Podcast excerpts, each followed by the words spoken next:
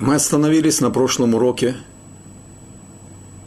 на прощании между Орпа и Номи, и пути двух сестер расходятся диаметрально в противоположную сторону. Орпа отвернулась от своей свекрови, отвернулась от нашего народа и от нашего Бога, и она уходит. Ее имя содержит в себе слово ор, «ореф» – это затылок. А Рут прилепилась к Номи. Или, как мы с вами учили, посредством Номи, посредством Номи она прилепилась к Богу. Мы, смотрели, мы рассмотрели с вами, что эти две великие души, дочки царя Эглона, Муавского царя, открыли Бога через уникальность человеческих отношений в разбитой несчастной семье, где глава семьи погиб – сыновья не идут по пути отца и не продолжают воспитание матери и приводят в дом нееврейских жен.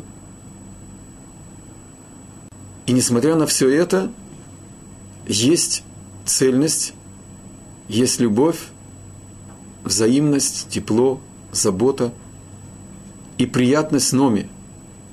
Прилепила Рут к Богу и дала некий шанс Орпа – и та прошла за ней четыре мили и пролила четыре слезы.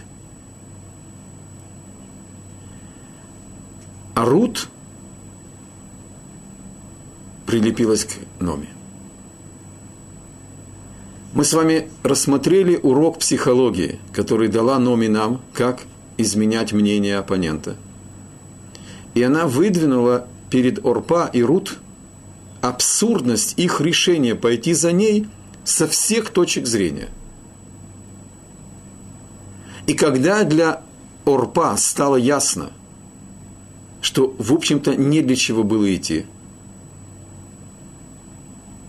она отворачивается.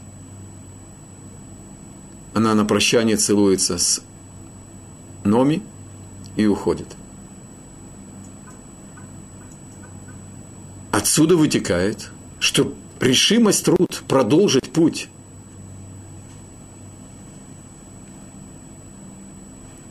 за Номи, она не основывается ни на каких расчетах.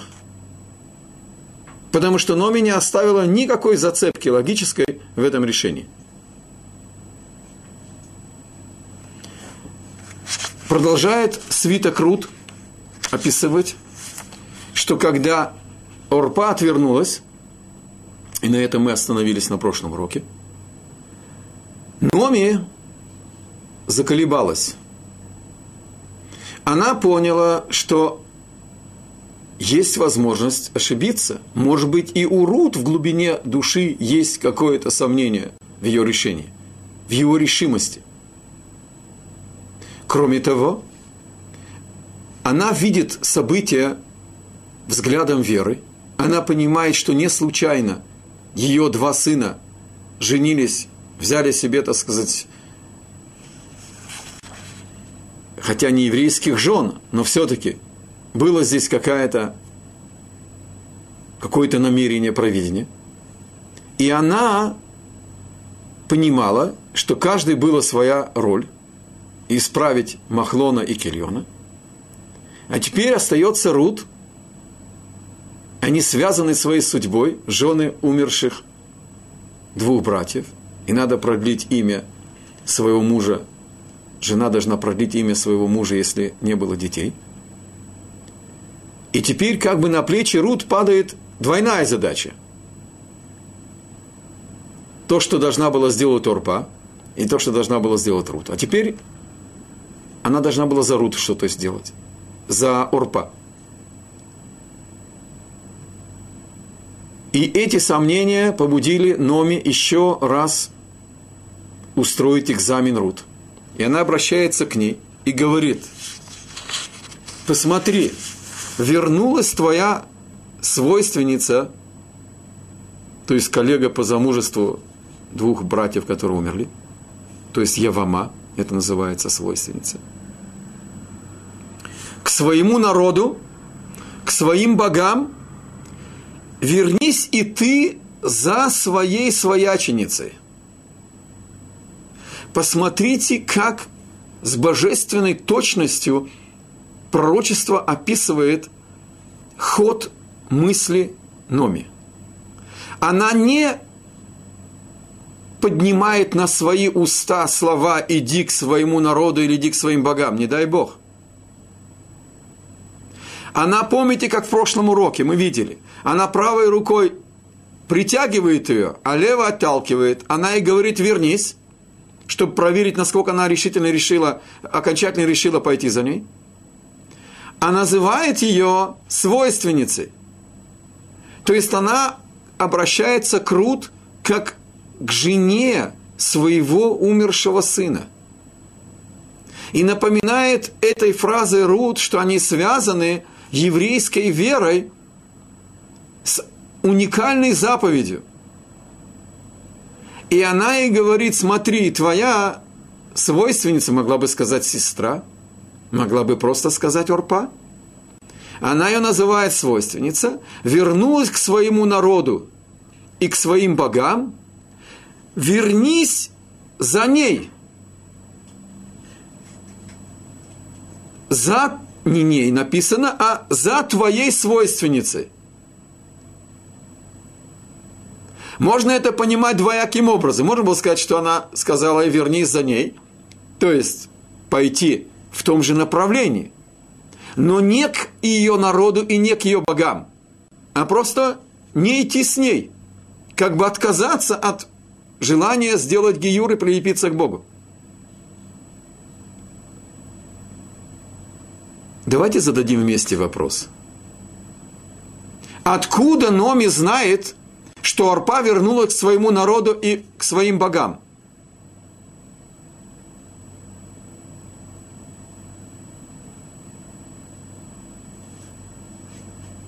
Информация о том, что Бог дал еврейскому народу за их шаг к нему хлеб, она узнала от караванов, которые проходили – из Израиля в Муав и обратно.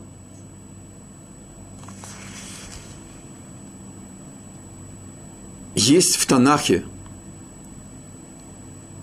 в письменной Торе, выражения ключевые. Еврейский народ, мы сейчас увидим это позже, это не просто нация. Когда Танах говорит, что кто-то пошел к своему народу, так же, как и по отношению к еврейскому народу. Это приход к душе народа. Это солидаризация с кредо народа. И поэтому, если идет человек к еврейскому народу, он идет к его предназначению. Это не просто нация. Это не просто присоединиться к какой-то общине, которая имеет гефелт и фиш и говорит на идыше, и у нее есть горбинка на носу. Приход к еврейскому народу – это приход к Богу. Это приход к предназначению. Это связано также и с этими деталями внешними. Но суть понятия прийти и соединиться с еврейским народом – это присоединиться с Богом. Уйти к своему народу – это значит было присоединиться к маавской цивилизации, к маавскому миропониманию – и поэтому понятие «ушла к своему народу и к своим богам», оно вытекает одно из другого. Но это опять-таки еще не ответ на вопрос, откуда Номи это знала. Номи видит по поведению Орпа, по тем четырем милям, которые она идет за ней, по тем искренним слезам, которые раскрыли великую войну в душе Орпа – она хочет преодолеть свой муавский корень. Ей есть что терять. Она дочка царя. Она получила особое воспитание. Она вкусила все соблазны, весь блеск, всю возвышенность, величие, великолепие Муава.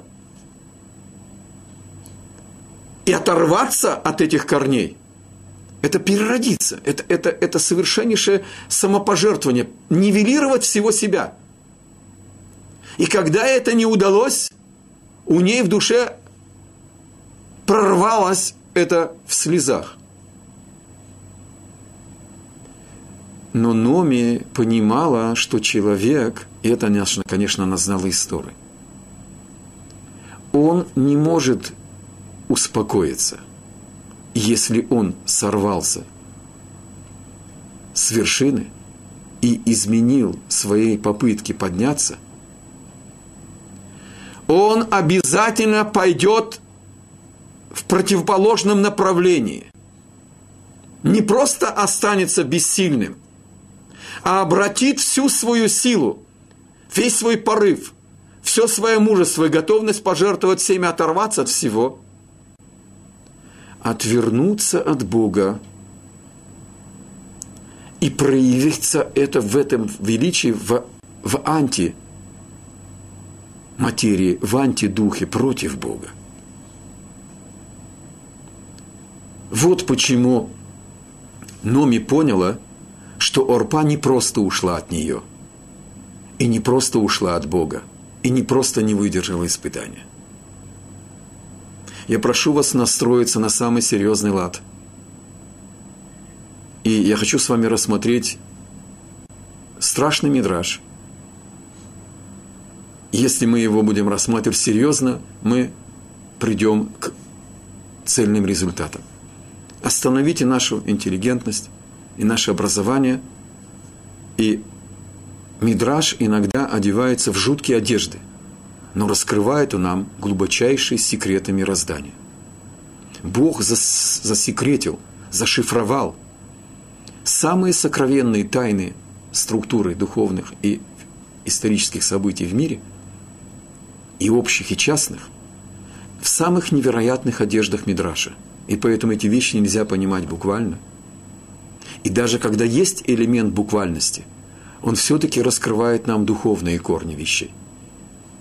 Этот страшный мидраж говорит, что в ту ночь, когда Орпа отвернулась от Номи, после четырех миль, которые она пошла за ней, и пролив четыре слезы, она устроила дикую оргию – и по ней прошлось сто мужиков и собака. И в этой оргии всепозволенности, совершенно не укладывающей ни в какие рамки понимания, с этими жуткими цифрами, с этой жуткой деталью еще собаку прис... приложили сюда. Она рождает четырех богатырей – потому что и попытка пойти за Номи – это было геройство, это было гвура, это было величайшее самообладание и подчинение всего своего естества цели. И бунт Орпа – это тоже гвура, это геройство. Это невероятная сила пойти против всего, что так манило и так привлекало и было противовесом всему, что и, чему ее учили у себя дома. Я долго не мог понять этот страшный мидраж. Я поделюсь с вами ходом расшифровки этого мидраша. Я начал искать в комментариях значимость числа 100. Первое, что пришло под руку, вещи, которые мы знаем повседневно – те, кто более грамотны, это сто благословений, которые царь Давид установил еврейскому народу. А царь Давид вышел из Руд. А из Орпа после этой оргии вышел Голиат. Голиаф. Я только указываю на будущее противостояние этих двух сил – но остановимся здесь, подержу вас немножко в напряжении, это будет тема других уроков. Итак, сто благословений установил царь Давид. А благословение – это связь души человека с Богом. Благословение – это возможность связать духовный корень воды, если я благословляю на воду, хлеба, какого-то действия или человека благословить. Это сокровенная сила слова, сила души человека включить словом духовный свет. То есть это некая, некий аспект подобия человека в функциональном плане Богу. Бог, Он источник благословения. И Он связал с нашим душевным потенциалом возможность, чтобы Его благословение достигло этого мира. Затем есть интересная мешна, что тот, кто учит Тору сто раз, сто раз повторил материал. Какое невероятное усердие, какая невероятная усидчивость. И второй ученик учит этот материал стоя один раз. Ну, и спрашивается вопрос, кто выше. Ну, мы ожидали бы ответ. Конечно, тот, кто учил 101 раз, он выше. Но все-таки человек, который повторил материал сто крат, конечно, это уникальное, так сказать, явление. Говорит устная Тора, тот, кто учит материал сто раз – не служит Богу. А тот, кто учит сто раз и начиная с сто первого и будет дальше учить, сколько будет сил и возможностей, он служит Богу. И тут возникает возражение. Как это? Стократное повторение материала считается, что не служит Богу? Мы начинаем понимать, что число 100, оно имеет некий существенный смысл – не просто формально 100 выше, чем, больше, чем 90 или больше, чем 10.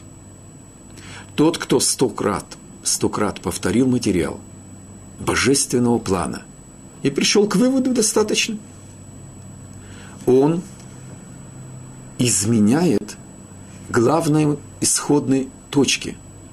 Значит, божественный план конечен, и мой умишка может его постичь в достаточной мере – вот что имеет в виду Мишна, когда говорит, что тот, кто учит сто крат и остановился,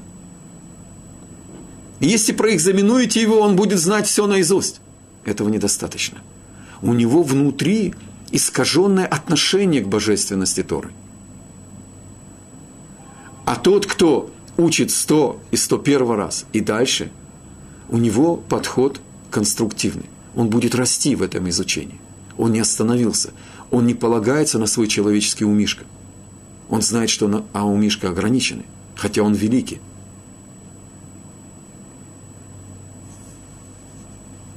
Еще число 100 появляется в ковчеге. В переносном ковчеге это была разборная конструкция. Было 100 балок.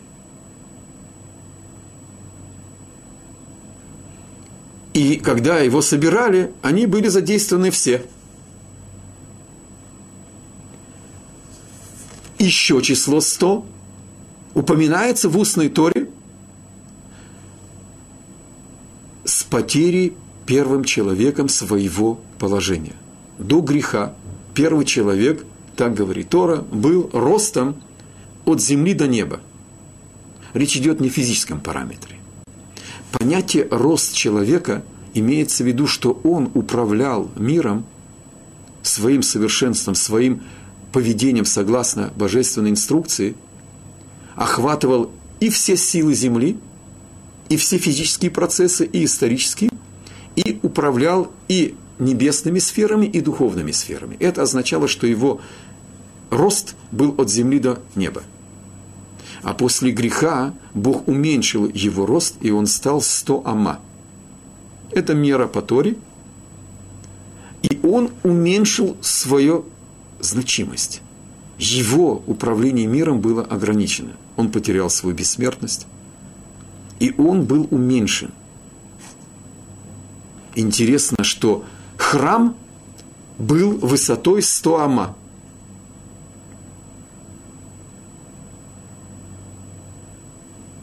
это где-то в пределах около полуметра.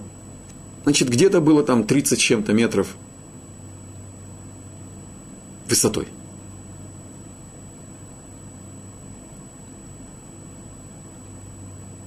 Это по, по отношению к числу 100.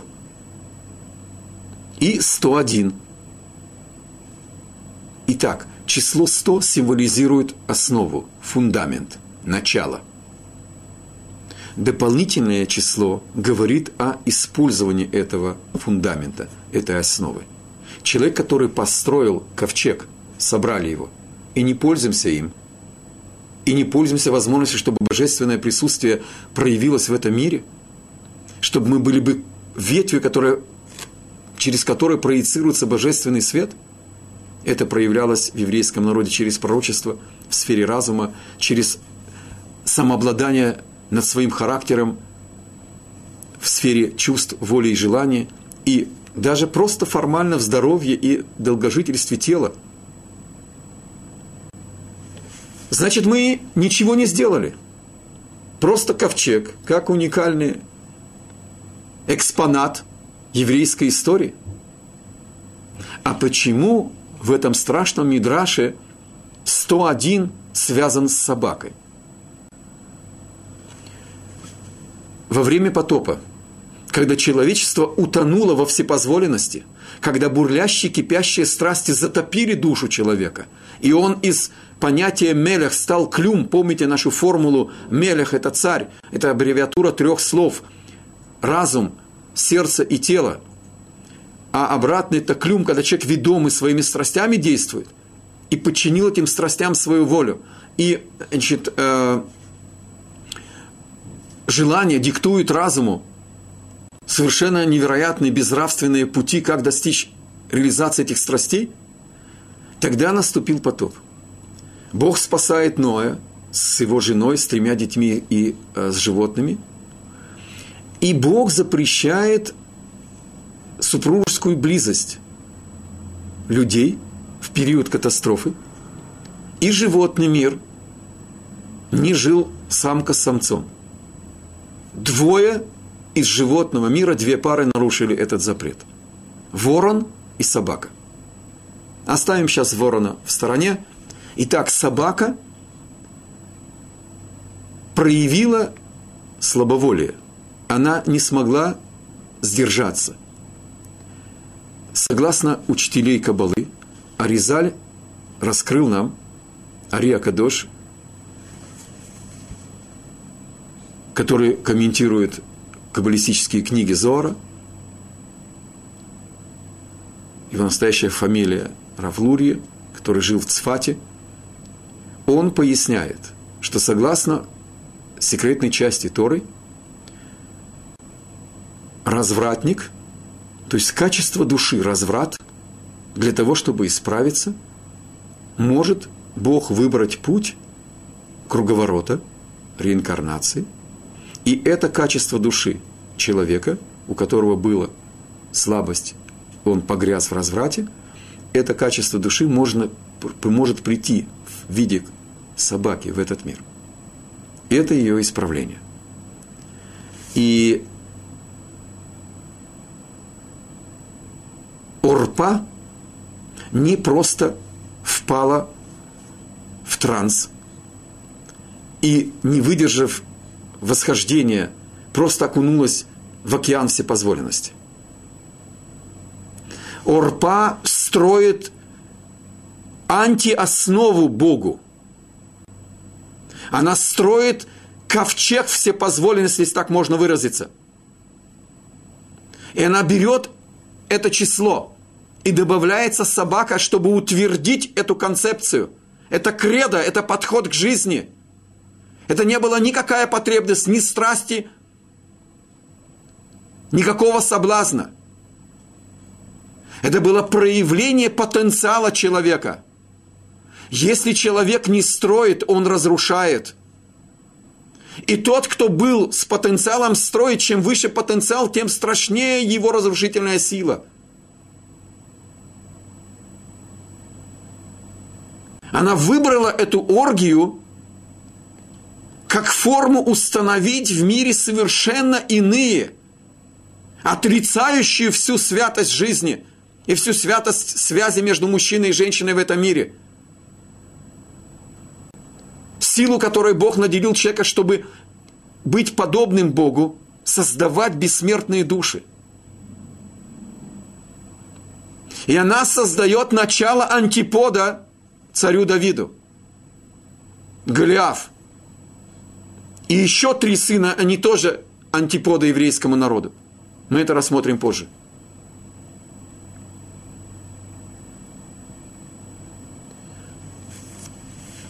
Это мое пояснение. Оно основывается на комментариях. Но я обязан оговорить, когда я цитирую устную Тору, когда я говорю от себя. И я добавлю еще основание, которое позволило мне поделиться с вами этим комментарием. В Торе описана трагедия с домом. И праведность Авраама спасает Лота, его племянника, с его семьей. Семья Лота не захотела спастись, только две незамужние дочери и его жена. И известная история – что Бог через Малахим, через ангелов, которых послал двоих спасти Лота и наказать с дом, указывает ему быстренько удалиться с утра из дома, чтобы не попасть под гнев Божий, и запрещает оглядываться обратно. И жена Лота не выдержала этого запрета, и она оборачивается – и сливается с землей, которая превратилась в соль, и стала комом земли. Неточный перевод вел недоразумение, люди думают, что она сама превратилась в соляной стол. Объясняет устная Тора, что Бог а, долину Иордана, который Лот увидел как сады Божии и как поля Египта. Сады Божии для деревьев благополучные. И поля Египта, там было поливное земледелие, они были хорошие, хороши для злаковых. Бог опустил эту долину, а это было в Песах, воды Иордана, поскольку, поскольку и снег, и дожди наполняют, и Хермонская гора полна снега, и Тивериадское озеро, Кинерет полон воды. Так воды Иордана они просто полны. И ж, страшный напор и полно, полноводие. И когда долина чудесным образом опустилась, воды Иордана затопили эту долину, и Бог взял ее, перевернул, и эти нивы плодородные, которые соблазнили э, Лота, наполнились пеплом, огнем, лавой, и сера и псоль с неба упало. Это не было извержение вулканов. Это не было землетрясение. Это был духовный суд, который привел огонь и пепел и соль с неба. И эта плодородная земля превратилась в соль, и жена Лота слилась с этой комом земли и стала частью этой земли. Один комментарий говорит, что она посмотрела, может быть, дочери за ней пришли – Другой комментарий говорит, что она посмотрела, чтобы выяснить, может быть, можно еще что-то спасти. Объясняет мораль из Праги. Когда человек смотрит на трагедию, когда человек смотрит на суд Божий, как посторонний наблюдатель, это дерзость. Она была с Домянкой – она протестовала, когда Лот пригласил гостей в дом. Один комментарий, более известный, говорит, что она пошла просить соли соседей и таким образом донесла, что есть гости, а гостей нельзя было принимать под страхом смерти. А еще один комментарий говорит устной Торы, что она протестовала против атмосферы гостеприимства в ее доме и сказала своему мужу не бывать гостеприимство в моем доме, ты что, еще делишься хлебом и солью? У них было достаточно хлеба, он был выбран судьей в доме. Ей мешало само гостеприимство, атмосфера гостеприимства. Вот как она ненавидела все, что было связано с божественным милосердием. С таким отношением к жизни ты оборачиваешься посмотреть, как наказаны Содом и Гемора и другие города – ты посторонний наблюдатель, ты как будто не относишься к этому суду, тебя не чудесным образом спасли, потому что ты жена Лота, потому что Авраам молится. Еще не было доста- достаточно, чтобы Лот остался без жены или дочери остались бы без матери, и ты погибаешь. Ты соединяешься с этим наказанием. Пиркей де Раби Лезера – это часть Мидрашим – отрывки от имени Раби Лезера, 25 отрывок говорит страшную деталь, что не просто она слилась с комом земли,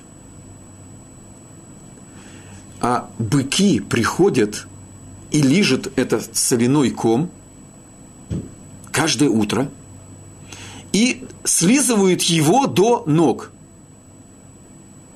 А утром этот соляной ком, то есть бывшая жена Лота, она снова растет и приобретает свой рост. Точка.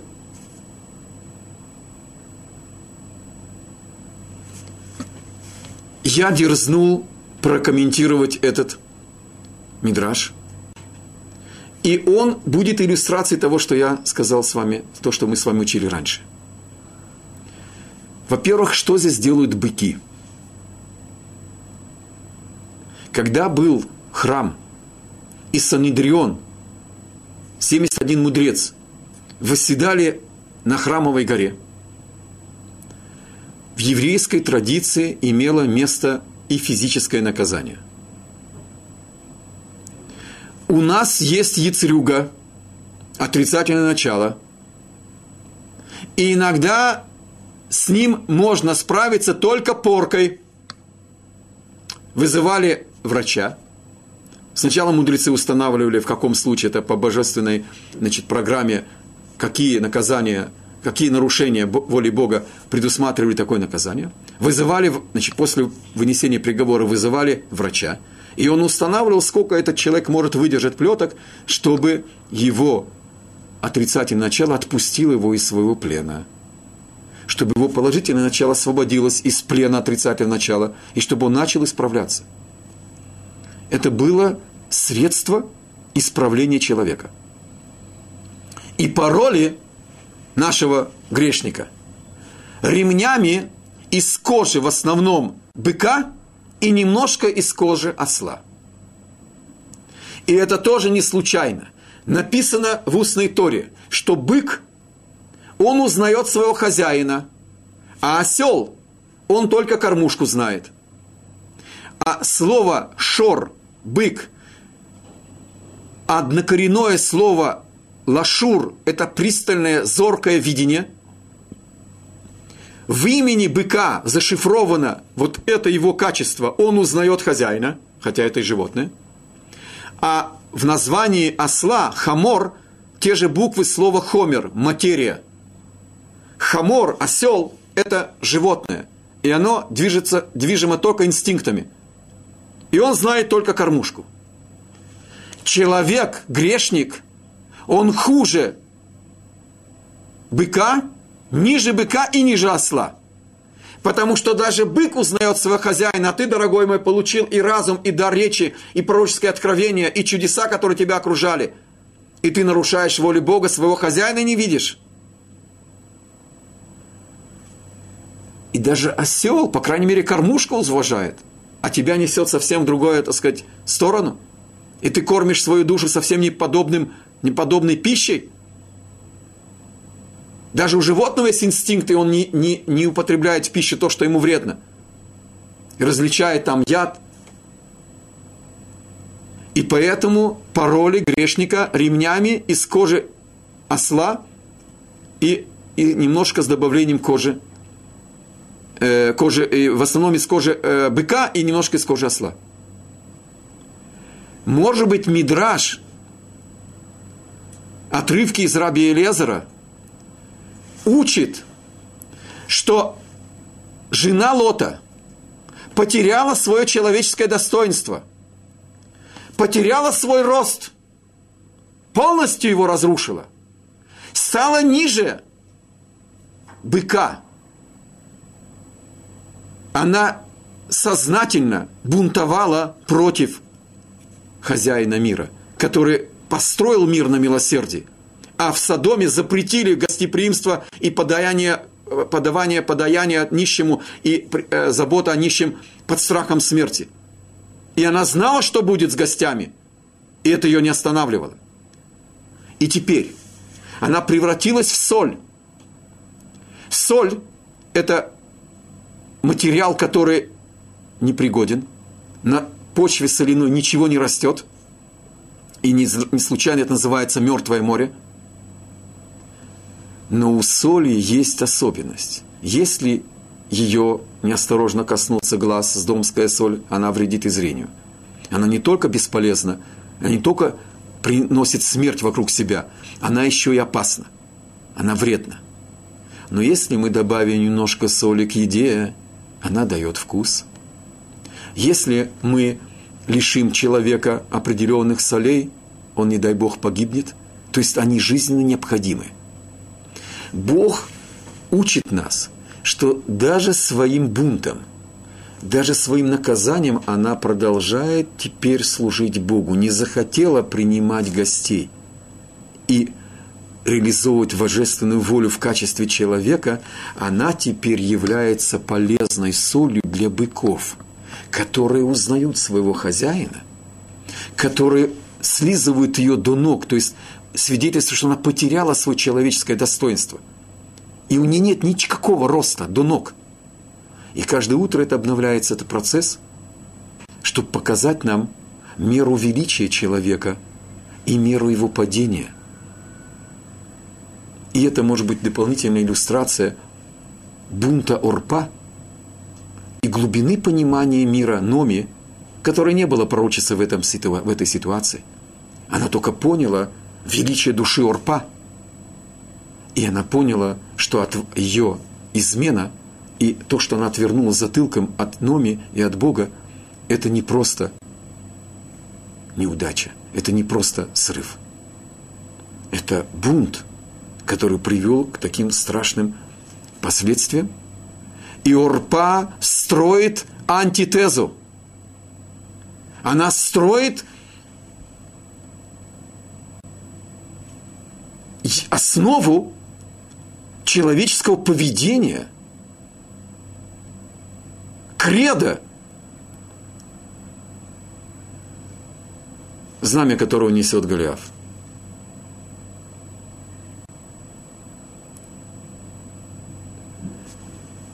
То есть, когда Орпа поняла, что нету никакого смысла, нет никакой пользы, нету никакой цели идти за Номи,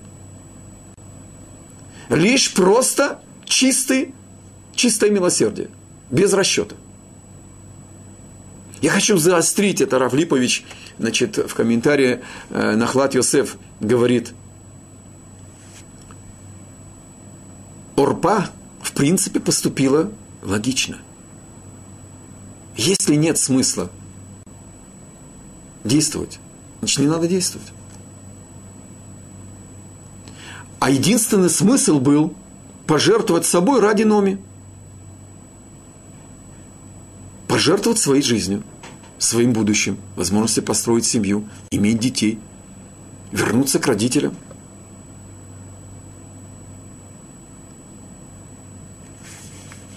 Тора приводит Мидраш. Талмуд рассматривает это как ситуацию страшную. Два друга оказались в пустыне с одной флягой воды. И теперь стоит дилемма. Они оказались в ситуации, я своими словами рассказываю вам этот отрывок, что если фляга, возьмем Рувена и Шимона – для примера. У Рувена осталась фляга с водой, у Шимона кончилась вода. Теперь стоит такая дилемма. Если они выпьют обои, 50% шансов выжить обоим, 50% обоим погибнуть. Если кто-то один пьет воду, 100% спасается. Такая вот невероятная ситуация, но так Талмуд ставит этот вопрос. И сначала мудрецы говорят, как и наше сердце говорит, я думаю, что я выражу мнение всех слушателей, что, конечно, надо поделиться. Что лучше поделиться и рисковать своей жизнью, чем, не дай Бог, видеть смерть друга, когда ты выживаешь. И так говорит мнение в Талмуде. Пока не пришел Раби Акива и сказал, мы не руководствуемся гуманизмом, мы не руководствуемся нашим сердцем или нашим разумом. Мы руководствуемся божественными критериями поведения. И он открыл нам в Торе, что написано, «И будет твой брат жить с тобой». Отсюда он доказал мудрецам, что Тора говорит, что в такой страшной ситуации мы не имеем права рисковать своей жизнью, чтобы, может быть, спасти друга, потому что сказано «и рискуй, если есть возможность спасти». И пусть твой брат живет с тобой, а не за счет тебя. Это непростая тема. Я только коротко коснусь, это нельзя понять просто. Надо включить сюда то, что нету ничего случайного – и если у Шимона кончилась вода, значит Бог так решил. И поведение Шимона привело его к тому, что он должен был остаться без воды, а значит и не должен был быть спасен за счет Рувена. А то, что у Рувена осталась вода, это тоже от Бога, это из, из, вытекает из его предыдущего поведения. И поэтому тот, кто умер, он должен был умереть. Это не оправдывает, не дай Бог, злодеяния, убийства или террористические акты. Но это другая тема. Но а, в любом случае, только исходя из этой аксиомы еврейской веры, можно немножко приблизиться к пониманию, и то все равно тяжело. И все равно тяжело принять это решение. Что нельзя рисковать своей жизнью в этой ситуации. В армию мы ходим, и солдаты рискуют свою жизнь спасать народ и так далее. Это отдельная тема. Но в этой ситуации нет. Орпа в принципе, увидела бессмысленность рисковать всей своей жизнью ради, всей своей судьбой, всем своим счастьем и будущим ради свекрови. И формально это верно. Нету в Торе строки закона, который бы обязал бы Орпа пойти за Номи. Но Рут действует вне логики человека и даже вне закона Торы. Есть Галаха, есть Медата Хесед, Хасидут. Есть Хасидут, имеется в виду здесь не современное понятие, когда есть Рэбе и есть Хасиды, а, последователи своего учителя, а речь идет Хасид – это человек, который требует от себя больше, чем требует Галаха, чем требует закон по внутреннему порыву, по своей внутренней, так сказать, конституции, Рут требует от себя больше. Абсолютная нивелировка себя.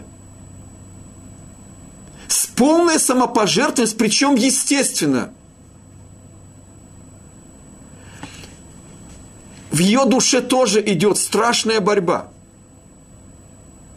она тоже привязана, безусловно, по, по ее привязанности к свекрови. Можете представить, как она была привязана к своей матери, как она была привязана к своему народу, ко всему, что ее окружало.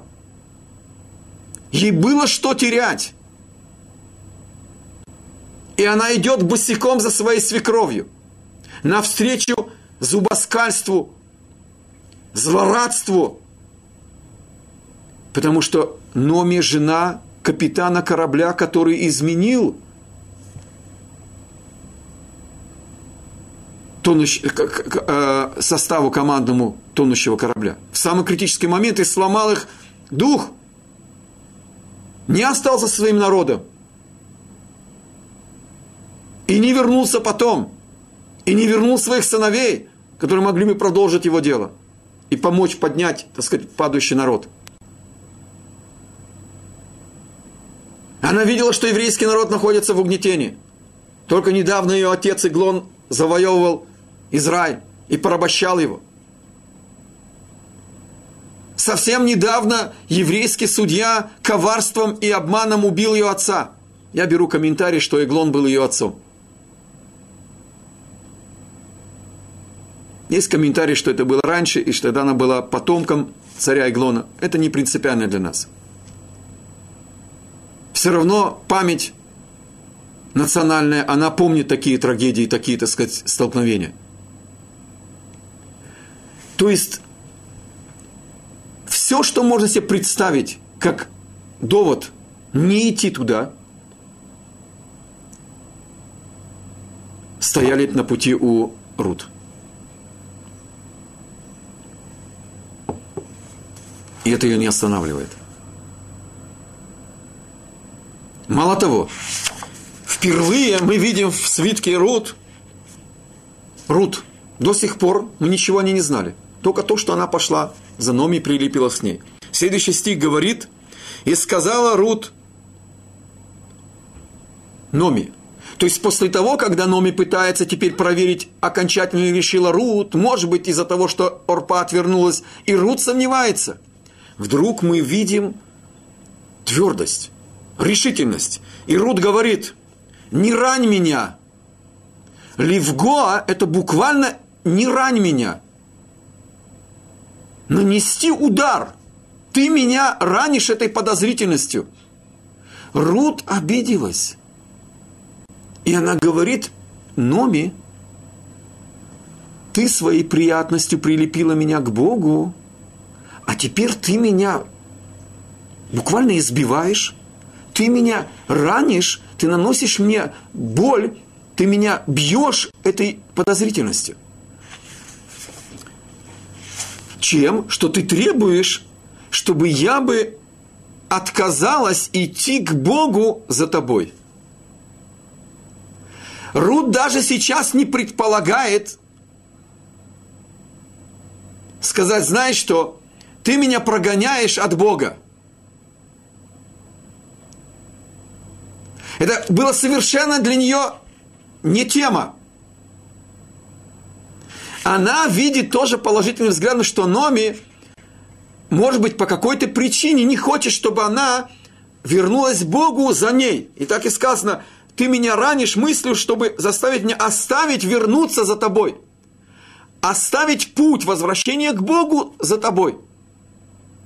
И она и говорит, я все равно приду к Богу. Только я хочу разделить этот свое присоединение к Богу с тобой. Несмотря на все трудности, все, что нас ожидает. Я все равно приду к Богу, сказала Рут Номи. Мое решение окончательное. И твоя подозрительность ранит меня. И что бы ни было, я хочу идти за тобой. Ты будешь моим учителем. Ты будешь моим, сказать, поводником. Проводником, поводырем. И дальше текст совершенно непонятен. Но мы уже не смущаемся краткостью и непоследовательности текста, потому что это шифр. Дальше вдруг идет продолжение речи Рут. Итак, не рань меня своей подозрительности, чтобы я оставила свое намерение идти к Богу за тобой. И куда ты пойдешь, я пойду. И там, где ты будешь ночевать, я буду ночевать. Твой народ, мой народ, твой, твой Бог, мой Бог. Там, где ты умрешь, и я умру. И там, где ты будешь похоронена, я буду так, значит, так же Бог сделает мне. И так Бог мне добавит, и только смерть нас разделит. Кто заставил Рут такие слова говорить? Кто говорил о смерти? Непонятно. Здесь действительно не хватает текста. В момент, когда Номи поняла, что Рут окончательно решила пойти за ней, она начинает ульпан Гиюра для Рут. Я беру комментарий, что Рут и Орпа, значит, Махлон и Кильон взяли их себе, значит, жить с ними без Гиюра. В этот момент Номи начинает обучать Рут законам Гиюра. И слова Рут – это ответ на экзамене. Обращает внимание, с чего начинает Номи обучать великую нееврейскую душу тому, что ее ожидает. Она приняла решение прилепиться к Богу. Как это решение теперь реализуется через поведение? Номи не начинает с законов кашрута, она не начинает с законов с шаббата. Она начинает с пути. По ответу туда, куда ты пойдешь, и я пойду. Здесь нам великий русский язык может помочь.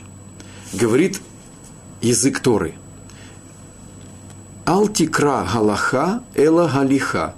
Не читай закон, а читай поведение. И на русском языке тоже есть жизненный путь. Можно идти по дороге, это тоже путь, а можно вести себя в жизни определенным образом, и это жизненный путь. Номи начинает говорить с Рут о том, что образ поведения еврейской женщины в корне отличается от всего того, чему ее воспитали.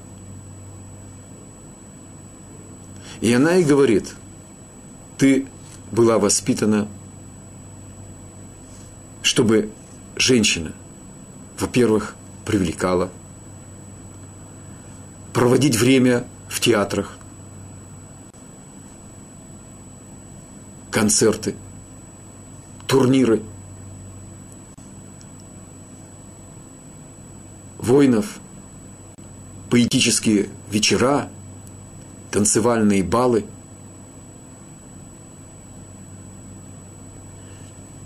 Рафлипович приводит интересную параллель. Первый псалом Давида говорит, «Счастлив человек, который не ходит путями неправедными и не останавливается рядом с заседанием лейцим – лейц, переводчики говорят, это циники. Но это не точно. Только сначала обратим внимание, что продолжение этого начала говорит о том, что тот, кто не останавливается и не сидит в соседании этих, так сказать, лейцим, а это что не делать? А что таки делать? Который живет Торой. Из этого псалма мы видим, что светский образ жизни, культура, театр, музыка, танцы, времяпровождение – это философия жизни. Это образ поведения. Это образ воспитания определенного поведения – Иначе бы не сравнивали это с Торой. Это же сказано, который, так сказать, э, стремится жить Торой и э, все, всю свою жизнь заниматься ею. Нельзя же сравнивать килограммы с метрами. Значит, если изучение Торы и как бы Ешива сравнивается э, в контексте, в контрасте, как антипод заседанию лицим, значит, это сравнимые вещи по сути. Хотя это в отрицательном плане сравнение дадим определение, что такое лец. То, что переводит циник. Это страшнее. Первым лец это был змей змей дает нам определение. Человек, который обладает искаженным миропониманием и умеет это искаженное ложное миропонимание преподать как истинное. А истинное представление представить как ложь, как ошибку. Вот это лец. То есть это обладающие искаженным, заблуждающимся миропониманием, но это активное отрицательное знание, которое вводит других в заблуждение и лишает их возможности открыть истинное представление. Человек без Бога движим своим внутренним миром. И даже когда он собирается и с помощью великого человеческого разума пытается установить и принципы воспитания, и принципы нравственности.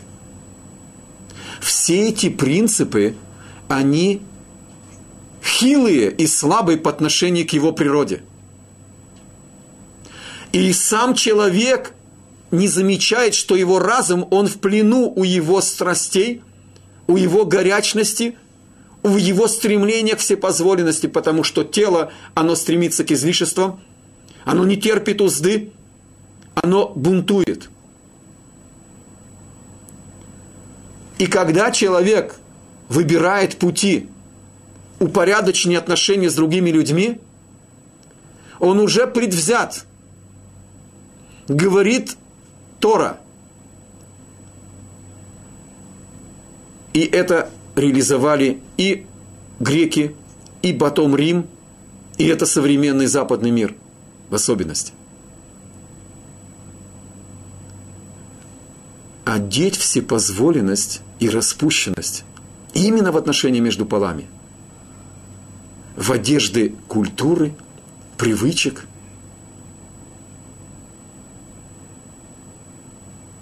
Что изображает писатель,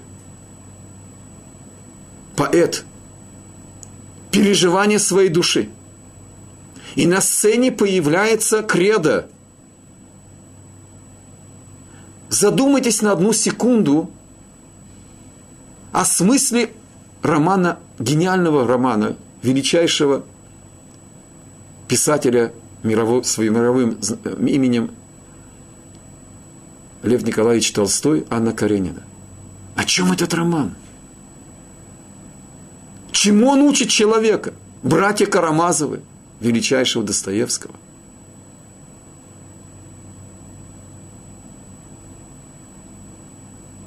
Вспомните шедевры средневековой культуры, рисунки натуры, время провождения в Колизее – и тешит себя боем гладиаторов или кидать человека с оружием против диких зверей. Когда все обрыдло вести однополые отношения как прогресс, регулирование семьи, потому что это неудобно. Спарта. Установить, что критерий красоты, он единственный – и тот, кто рождается с каким-то изъяном, не имеет права на существование.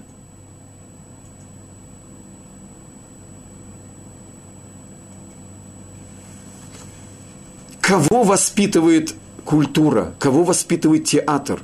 Кого воспитывает литература, живопись?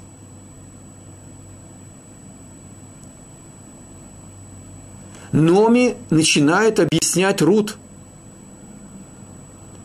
что то, чему ее воспитали, оно с изъяном. Не хватает там души, не хватает там отношения к человеку. Не хватает там иерархии души над телом. Не хватает связи души с Богом. Вот почему она начинает с того, что понятно Рут – то, что ее великая душа может различить.